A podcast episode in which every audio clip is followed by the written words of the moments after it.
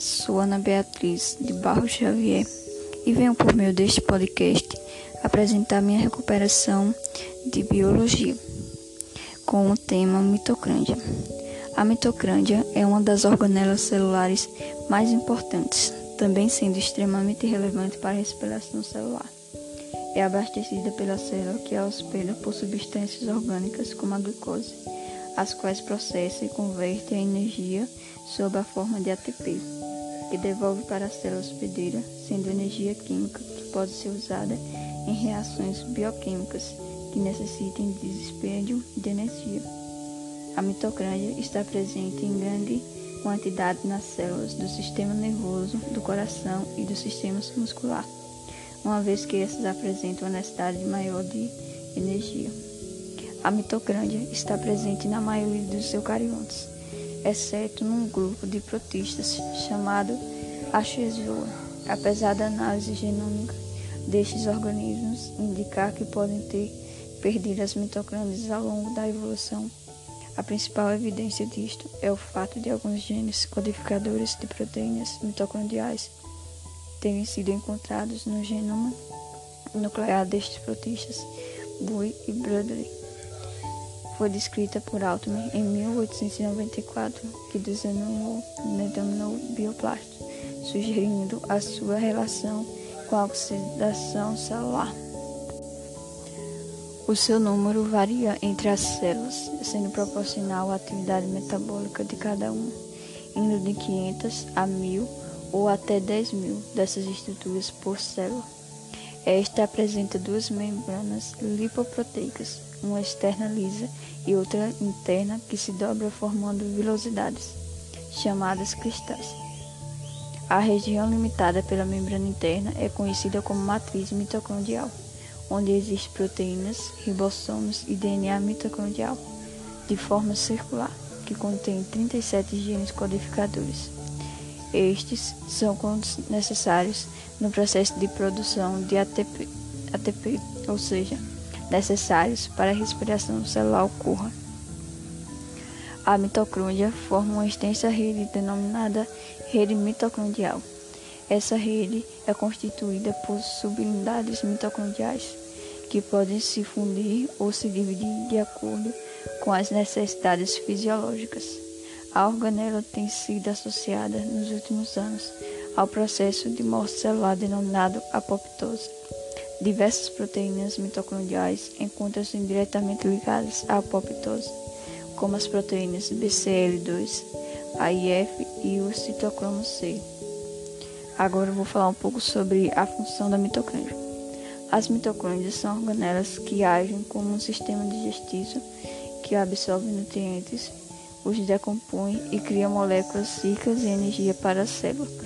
A sua função é vital para a célula sem a qual a morte celular. O DNA mitocondrial não tem se codificado muito desde seu princípio, além de descartar de DNA inutilizado, apesar do seu elevado índice de mutações, 10 vezes maior que o DNA nuclear. O que acontece é que, o que este DNA está apenas sujeito a modificações por mutação, dando não haver maneira do mesmo sofrer recombinação como acontece com o DNA do espermatozoide entra no núcleo do óvulo, dando-se a recombinação quando a metade do DNA de cada parente se junta, formando o ovo ou zigoto. Como o que entra na célula sexual feminina, vindo do pai, é apenas o seu DNA nuclear. As mitocôndrias masculinas ficam de fora. Logo não se dá a recombinação do DNA. O resultado é recebermos o DNA mitocondrial da mãe levando às poucas modificações deste ao longo dos tempos. Os antropólogos aproveitam essas propriedades para examinar através do DNA mitocondrial as relações de parentescos entre os grandes grupos de seres vivos. Esta situação mostra-nos o elevado poder de, da recombinação genética, visto que o DNA nuclear, sempre atrasado em relação ao mitocondrial, que sofre 10 vezes mais mutações, ganha um enorme impulso de modificação na recombinação com outros DNAs. A mitocôndria é responsável por muitos processos catabólicos fundamentais para a obtenção de energia para a célula, como a oxidação de ácidos graxos, o ciclo de Krebs e a cadeia respiratória.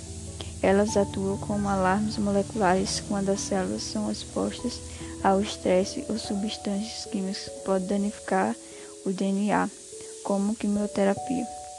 Estudos sugerem que as mitocôndrias se tornam a primeira linha de defesa na detecção do estresse do DNA. Agora irei dar continuação falando sobre a estrutura e composição. A mitocôndria contém as membranas exteriores e interiores compostas de bicamadas de fosfolipídios e proteínas. As duas membranas, no entanto, têm propriedades distintas.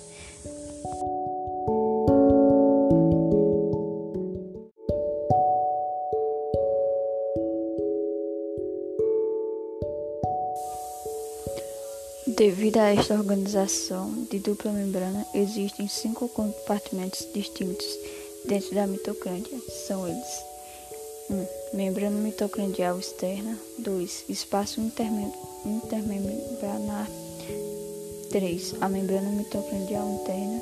4. Espaço de cristas. 5. A matriz.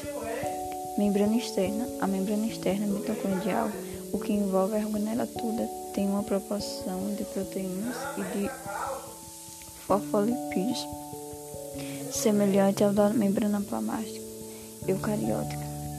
Ela contém um grande número de proteínas integrais chamadas purinas.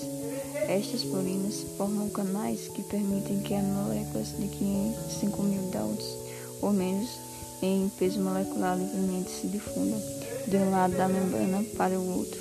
Proteínas maiores podem entrar na mitocôndria se uma sequência de sinalização em seu internal se ligue a um grande multissubnome de proteína chamada transcolase de membrana externa, que então ativamente as move através da membrana. A ruptura da membrana externa permite que as proteínas no espaço intermembrar vazem para o citosol, conduzindo a morte celular externa. Espaço intermembroso.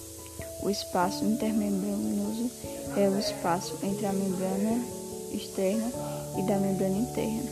Como a membrana exterior é livremente permeável às moléculas pequenas, as concentrações de moléculas pequenas, tais como íons de açúcares, no espaço intermembrar não são as mesmas que o citosol.